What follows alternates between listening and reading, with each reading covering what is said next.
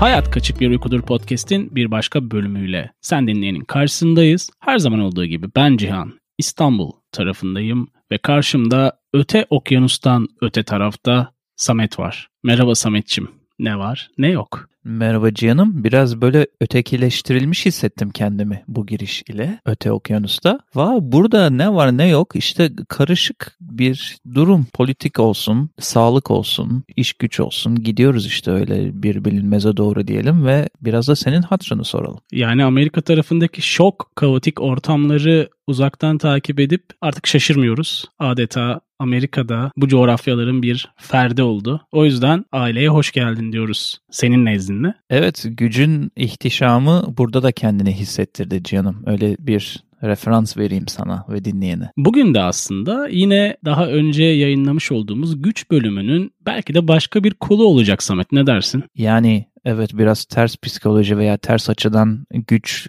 ve hatta güçsüzlük mü desek artık öyle bir bölüm olabilir. Tabi bugün bölümün adından gördüğü üzere sevgili dinleyicinin biraz Afrika'ya yoğunlaşalım. Kimsenin konuşmak istemediği, görmezden geldiği kıtayı biraz konuşalım istedik. Aslında bir süredir seninle bu bölümü yapmayı düşünüyorduk ama bir türlü eksenine oturtamadık çünkü nereden tutsak elimizde kalan bir kıta. O yüzden biraz genel üzerinden özele inelim diye bir karara vardık. Evet ya yani ülke ülke gitsek o kadar çok ülke o kadar çok kabile var ki orada ve kültür farklılıkları içinden çıkamayız zaten. Cihan herhalde tek başına bir podcast serisi başlatıp onlarca bölüm Afrika çekmek gerekebilir. O yüzden böyle dediğin gibi genelden kıtanın kendi içinde neden geri kalmışlığı söz konusu ve içinden böyle cımbızla senin dediğin gibi detaya inmiş bazı konuları seçip tartışalım. Biraz dinleyiciye oradaki hayatın kaçık tarafını portre edelim istedik. Önce Portekizliler ve İspanyollar, Sonrasında Hollanda ve İngiltere. En son kervana da Fransa ve Belçika katılıyor. Bütün kıtayı sömürge haline getiriyorlar. Daha önceki bölümlerde konuştuğumuz sömürgeci düzenin aslında temelleri Ondan bahsediyoruz şu anda. Benim en şaşırdığım tanımlardan biri de Samet, batılı devletler Afrika halklarını evrim sürecini tamamlamamış, ilkel bir ırk olarak kabul ederek Darwin'in bilimsel dayanağı olmayan bu çıkarımı üzerinden sömürgeciliğe meşruiyet sağlamak için kullanıyorlar ve bir bakış açısıyla hak iddia etmelerinin temel dayanağı oluyor. Yani bu sömürgenin tavan yaptığı zamanlardan bahsediyorsun herhalde. Anlayış evet. olarak kendilerini kötü hissetmemek veya açıklayabilmek için şey mi diyorsun? Hani bunlar daha tam insan olmamış, gelişmemiş, insan evladı değil bunlar diye bağırırlar ya bazen Türkiye'de. Evet. O tarz bir anlayışla yaklaşıp sömürmeyi de bir anlamda justification yapmışlar herhalde diyorsun. Ya hem vicdan rahatlatma hem de uluslararası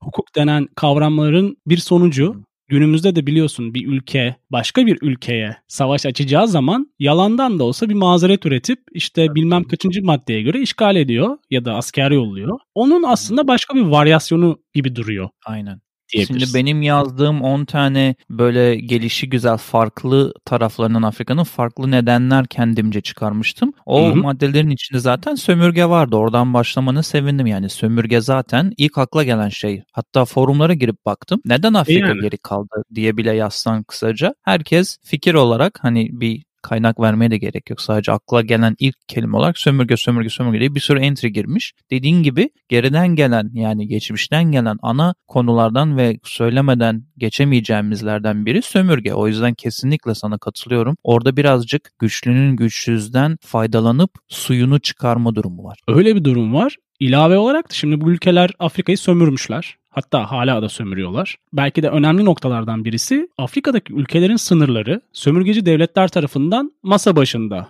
belirlenmiş. Hatta böyle Afrika'nın haritası cetvelle çizilmiş gibidir dikkat ettiğin zaman. Bu da belli ırkların farklı ülkeler içerisinde hatta ikiden fazla ülke içerisinde bile kalmasına sebep vermiş Samet. Ne olmuş doğal olarak? Senin de büyük ihtimal notlarında olduğu gibi iç savaşlar, sınır savaşları, ırkçı yaklaşımlar üzerinden soykırımlar Afrika'nın vazgeçilmez tarihi içerisinde kara leke olarak hep duruyor ve devam da ediyor. Aynen. Bir de ben şöyle ikiye ayırdım kafamda bu durumu. Bilmiyorum sende de böyle bir şey oluşacak mı? Şimdi geçmişten gelen bir geri kalmışlık var. Bu sömürgeyle başlayan coğrafi zorluklar, senin az önce bahsettiğin iç şiddet falan. Bir de günümüzde yardım edeyim Afrika'ya derken, kaş yapayım derken göz çıkaran batı yaklaşımlı, yardım edeyim derken daha da Afrika'yı beter yapan ve günümüzde gelişmesini engelleyen bazı durumlar var. Ben öyle kafamdaki ayırdım. Çünkü örneğin bütün dünyada internet neredeyse varken Afrika'da niye yok diye sormak birazcık ön problemlerin hepsini atlayıp en son duruma bakmak oluyor. Evet. Hani ondan önce çok daha fazla ciddi alınması gereken daha derin problemler var. Mesela ben sana bir tane vermek istiyorum ki bu çok konuşulmaz genelde.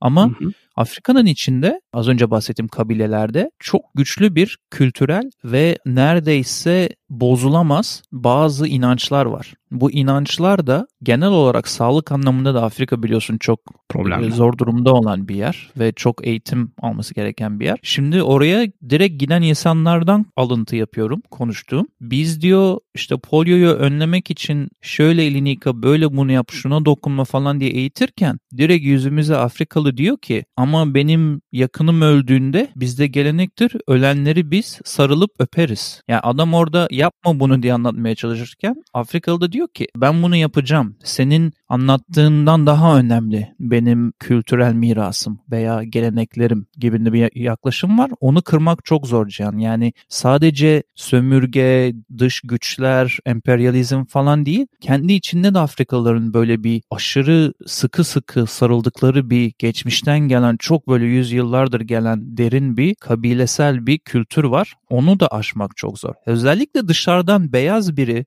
veya hiç Afrika'da yaşamamış biri gelip de oradaki Afrikalı ederse sen bunu yapıyorsun ama bu yanlış böyle yapmayacaksın şöyle yapacaksın dediği zaman Afrikalı diyor ki ya bas git bunu yüzyıllardır böyle yapıyorum sen ne anlatıyorsun bana diyor. Ya bu dediğin gelenekselcilik tabii ki var. Yani o bizim toplumumuzda da var ama Afrika'nın temel problemi 1900'lü yılların ortalarından itibaren kağıt üstünde özgürlüklerini kazandıklarından dolayı o yıllarda bile Samet hani bağımsızlığını kazandığına mı sevinsin, bir elin parmağı kadar eğitimli insan olduğuna mı sevinsin. Şimdi bu zamanla gelişen bir şey olduğu için çok haklısın ve belki de yüzyıllar boyunca değişmeyecek. Çünkü o bölge üzerindeki politikalar kağıt üstünde bir devlet olsa da her türlü zamanındaki sömürgeci devletlere bağlılar ki bunları kültürlerinde görüyorsun direkt etkilediği için. Yani konuşulan resmi dillerinde görebiliyorsun. Bir diğer noktadan bahsedeyim sana. Şimdi sen sudan bahsettin de insanlar temiz sudan yoksun yaşadıkları için Afrika'da dizanteri olmak üzere birçok böyle bulaşıcı hastalığın da engellenememesini sağlıyor. E ondan sonra en belki de problem yaratan insanlık olarak AIDS yıllardır kontrol altına alınamıyor ve Birleşmiş Milletler'in yayınladığı raporda 20 yıl içinde 8 milyon Afrikalının da AIDS'ten öleceği tahmin ediliyor ki bu inanılmaz bir rakam. E diğer noktaya gelirsek herkesin çok iyi bildiği bir açlık ve yoksulluk problemi var Afrika'da. Dünya Sağlık Örgütü'nün açıklamasına göre de Samet Afrika'da 38 milyon insan açlık tehlikesinde. Bunlar bazı örgütlerin işte sosyal örgütlerin yardımlarıyla değiştirilmeye çalışılıyor ama bu global bir paket şeklinde olmadığı sürece yani bir sonuca ulaşacak gibi de durmuyor. Aynen bir de bu yardım demişken bu arada o su ile ilgili falan dediklerine çok katılıyorum. Direkt eşim gidip gördüğü için Malawi'de kendisi de geldiğinde anlatıyordu bana ne kadar zor olduğunu onu bulmanın ve orada öyle yaşamanın. Hatta kendi resimler falan da çekmişti. Belki bulabiliriz. Sorarım kendisine bu insanların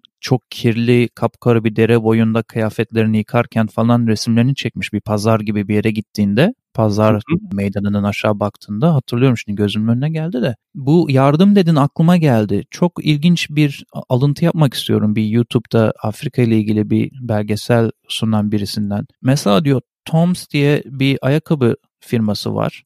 Evet. Hipsterimsi böyle palet şeklinde ayakkabılar üretiyor. O demiş ki mesela her bir Toms alana Afrika'da bir çocuğa bir ayakkabı giydireceğiz. Bunu gören hipsterimsi zengin kesin de ya ne kadar güzel ben Los Angeles'ta ayakkabımı giyerken bir de Afrika'da bir çocuğun ayakkabı giymesine vesile olacağım demiş ve bir sürü satış patlamış. YouTube'daki çocuğun anlattığına göre bu şunu getirmiş Cihan. Sadece orada yani ayakkabı üretmeye çalışan gariban 3-5 Afrikalı sektörün ölmesine neden olmamış aynı zamanda oradaki Afrikalıların hazırcılık moduna girmesine sebep olmuş. Ya oradan bu ayakkabılar gelecek nasıl olsa batı aldıkça bize de yağacak şeklinde. Yani üretme hmm. nedenini de ortadan kaldırmış. Bazı oradaki ayakta durmaya çalışan firmalarla da bunu yarışa sokmuş. Yani oradan Toms geliyor ama ben nasıl kendi firmamı hala satabilirim diye bir sıkıntıya sokmuş. Yani böyle yine kaş yaparken gözü çıkarmış.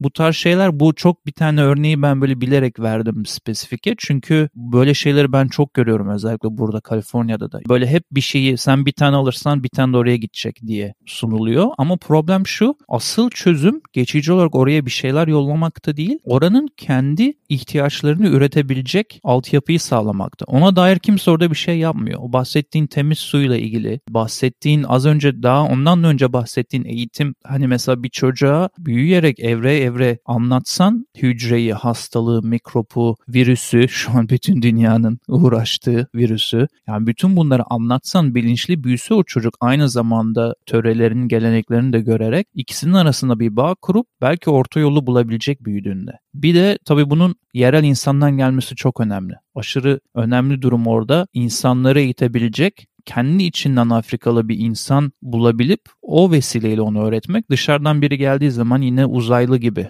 karşılanıyor ve aslında ön yargılar da kırılamıyor. Öyle bir durum var. Bu arada Afrika dünyanın fakir ülkelerinin üçte birini kapsıyor. O kadar da çok fakirlik var orada maalesef. Senin bahsettiğin temel ihtiyaçları karşılayamama bakımından. Üretime değindin. Son dönemde bölgede çok aktif olan bir ülkeden bahsedeyim sana. Tanıdık da gelecektir. Çin Halk Cumhuriyeti o bölgede inanılmaz aktif bir hale geldi. Ki daha önce Amerika daha aktif bir ülkeydi. Ha şunu şöyle anlatabilirim sana. Yani bu değişim nasıl oldu? 3 tane örnek vereyim sana ki bu örnekler çok çoğaltılabilir. Çin 3.2 milyar dolara Kenya'da demiryolu yapıyor. 526 milyon dolara Gine'de baraj yapıyor. 475 milyon dolara Etiyopya'da demiryolu yapıyor. Tabii ki bunlar hayır işi değil. Biliyorsun ki Afrika bölgesi bankalar için böyle yüksek riskli bölgedir ve kimse kredi vermez. Ama Çin Bankası kredi limitlerini açıyor ve bu projeler yapılıyor. Çok düşük faizlere bu devletler sayıları çok fazla bu arada projelerin geri ödemelerini uzun vadede yapıyor. Çin o bölgede dediğim gibi çok aktif.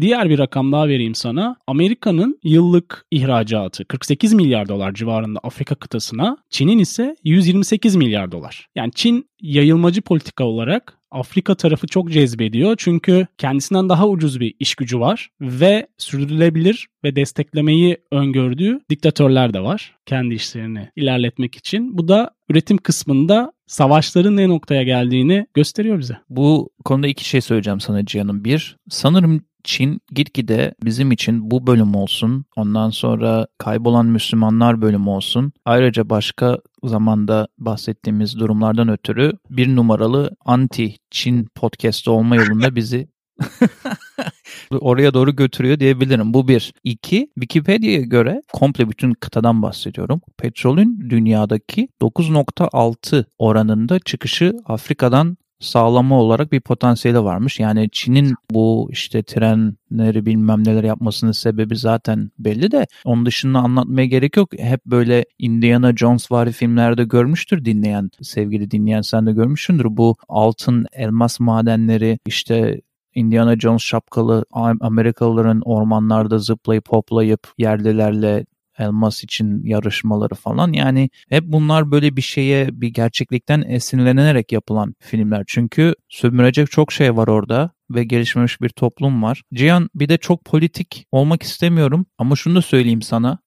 Çünkü bahsetmeden bitirmek istemiyorum bölümü. Batı'nın yine şöyle bir şeyi var benim canımı sıkan ve bu sadece dinleyenin tanıdık bulacağı işte bu FETÖ okulları için demiyorum ama Hristiyanlar da Müslümanlar da Cihan on yıllarca oraya okullar yaptılar. Eğitimi orada geliştirmemiz lazım deyip bildiğim için söylüyorum bu kadar emin. Tek yaptıkları oradaki insanları eğiteceklerine oradaki insanlara din misyonerliği yaptılar ve sonunda da ne bir katkısı oldu ne bir yardımı oldu ve bütün okullar dağıldı gitti.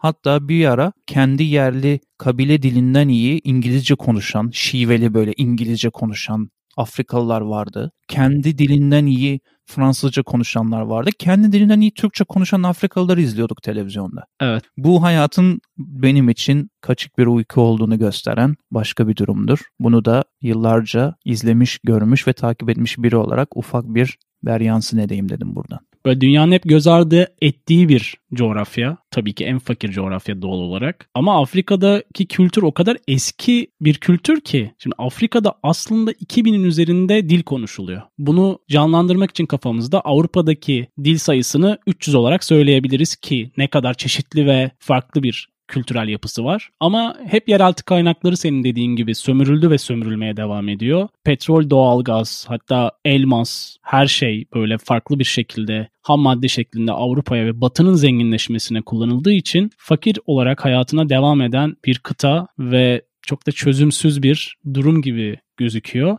bu kadar iç karartıcı bölümler sonrasında böyle antidepresan niyetine yaptığımız diğer bölümler anlamlı oluyor Samet. Çünkü hep böyle böyle bölümler içerisinde bir depresif tarafa kayıyoruz. Dünya konjonktürü içerisinde de yani yapacağın şey sadece kendini mutlu etmek olacak. Karşı tarafa bir katkı sağlayamayacak. yani canım şimdi çok fazla kişisel durumlara girmeden de şunu söyleyeyim. Genel olarak monoton bir şekilde depresif takılan biri olduğum için bölümler beni çok da fazla normal depresif halimden daha da depresif bir yere çekmiyor. Minimum beklenti, maksimum mutluluk babında devam ediyorum ben bölümleri yapmaya ama bu hani eski müzik albümlerinde şey olur diye Cihan kasetlerde hani aldığımızda bir mutlu şarkı oynak sonra bir slow üzücü böyle duygusal sonra evet. bir mutlu şarkı oynak o anlamda dediğini katılıyorum bölümler arasında böyle bir sıkıştırıyoruz bir böyle ilginç farklı daha hoppidi ninnay bölümler ondan sonra böyle bir depresif araya sokuşturuyoruz o albümün kasetin etkisini yapıyor bende çocukken dinlediğimiz böyle gidişli gelişli duygular, inişli çıkışlı duygular hissettirirdi.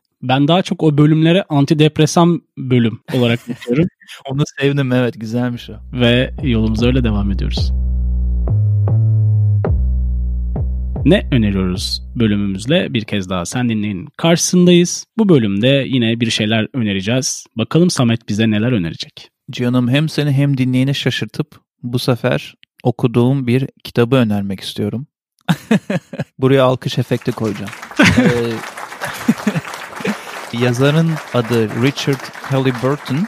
Kitabın adı da The Flying Carpet. Bilmiyorum duydun mu? Ama çok tatlı bir kitap ve bu bölüme hazırlanırken bir anda aklıma geldi. Çünkü bu kitapta Cihan Kaliforniya'dan yanlış hatırlamıyorsam ama Amerika'dan en azından küçük bir uçağa atlayan iki gezginin Afrika'ya gitme çabası Timbuktu'ya gitmeye çalışıyorlar. Hatta Everest'e de gitmeye çalışıyorlar ama asıl hedef Timbuktu. Sonra iniyorlar orada Afrikalılarla falan böyle kültürel etkileşim oluyor. Çok tatlı tatlı böyle easy reading dedikleri bir kitap. Oraya giderken tabii işte çölden geçerken maceralar ya çok güzel bir kitap. Onu önermek istiyorum. Bayağı olmuştu okuyalım aklıma böyle geldi. Hatta ismini hatırlayamadım The Flying Carpet'ı. Google'ladım öyle buldum. Çünkü Dutch Flat'te bulunan yani bizim daha evinde bulunan bir kitaptı. Diğer önerim de burada pişti olur muyuz bilmiyorum. Şarkı olarak HKBU dinlencesi playlistimize Deezer, YouTube ve Spotify'da bulunan şarkı listemize bir adet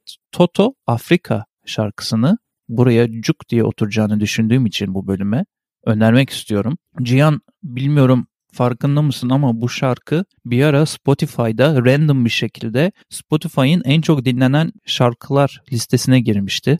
Gelmiş geçmiş. Bilmiyorum Hadi. neden. Aynen. Bir de çok kısa bir şey daha söyleyeceğim ve sana lafı vereceğim. Toto'nun Afrika şarkısını Alman ve Namibian yani Afrikalı Alman bir sanatçı olan Max Siedentop bir solar yani güneş ışınlarıyla çalışan bir ses sistemiyle Nami çölünün ortasına kimseye söylemediği gizli bir lokasyonuna kuruyor. Adını da şey koymuş bu projenin Forever Africa diye. Orada onun sonsuza kadar veya işte bulunana kadar güneşten aldığı enerjiyle bu şarkıyı repeat'te çalmasını bir şekilde sağlamış. Böyle de gereksiz bir bilgiyi şarkı eşliğinde size sunmak istedim ve sözü sana bırakıyorum. Yani hem mimarlık hem mühendislik hem modern sanatlar hem müzik ne ararsan var. Enteresan bir evet, örnek. Teşekkürler. ben bir tane film önereceğim Samet'ciğim. Eskilerden gelecek. Ben izlediğimde çok etkilenmiştim ve farkındalığımı yaratmıştı bölgeye karşı. Hotel Rwanda filmi 2005 yapımı yanlış hatırlamıyorsam. Çok ki beni çok etkileyen bir filmdi çok iyi hatırlıyorum. İki tane de şarkı önereceğim HKBU dinlencesine. Bir tanesi Iron and Wine'dan Naked As We Came. Diğeri ise Northern Faces'dan Cops Come. Bunlar hem Deezer hem Spotify hem de YouTube'da olacak sevgili dinleyen. İlk önerdiğin şarkının ismi de uyuyor Afrika'ya. Orada da bir bağlantı kurdum. Şey diyeceğim, bu filmler, Hotel Rwanda gibi filmler dinleyen izlediyse bile geçen de bunu seninle bahsetmiştik. Bazı filmlerin yeniden izlenmesi gerçekten apayrı bir tat veriyor ya. Sanki o tarz bir film diye düşünüyorum canım. Valla bence öyle. Bu tarz filmler çünkü seni etkiliyor. Her seferinde de etkilemeye devam ediyorsa zaten o film o filmdir. Aynen öyle. Valla hkbupodcast.com üzerinden onun trailerını yani fragmanını da koyarız. Bölümün alakalı sayfasına. Dinleyene tekrar teşekkür ederim. Bize bu Afrika'ya dair küçük bir hatırlatma bölümünde eşlik ettiği için. Senin de eklemek istediğin başka bir şey yoksa hem Kaliforniya'dan hem İstanbul'dan herkese hoşça kal diyelim. Görüşmek üzere. Hoşça kalın.